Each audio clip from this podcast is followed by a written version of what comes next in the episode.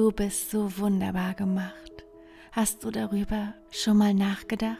So einzigartig und genial, was Gottes große, einmalige Wahl hat dich geschaffen nach seinem Bild. Für dich gerade seine Liebe gilt. Der Herr will dich gebrauchen. Lässt du es zu? Er schenkt dir Gaben. Sei du nur du. Gebrauche die Fähigkeiten, die du hast, in Jesu Namen und nicht als Last.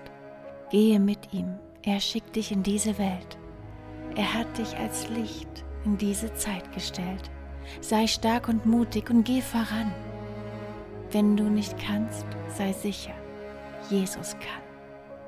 Du bist einzigartig, ein Original.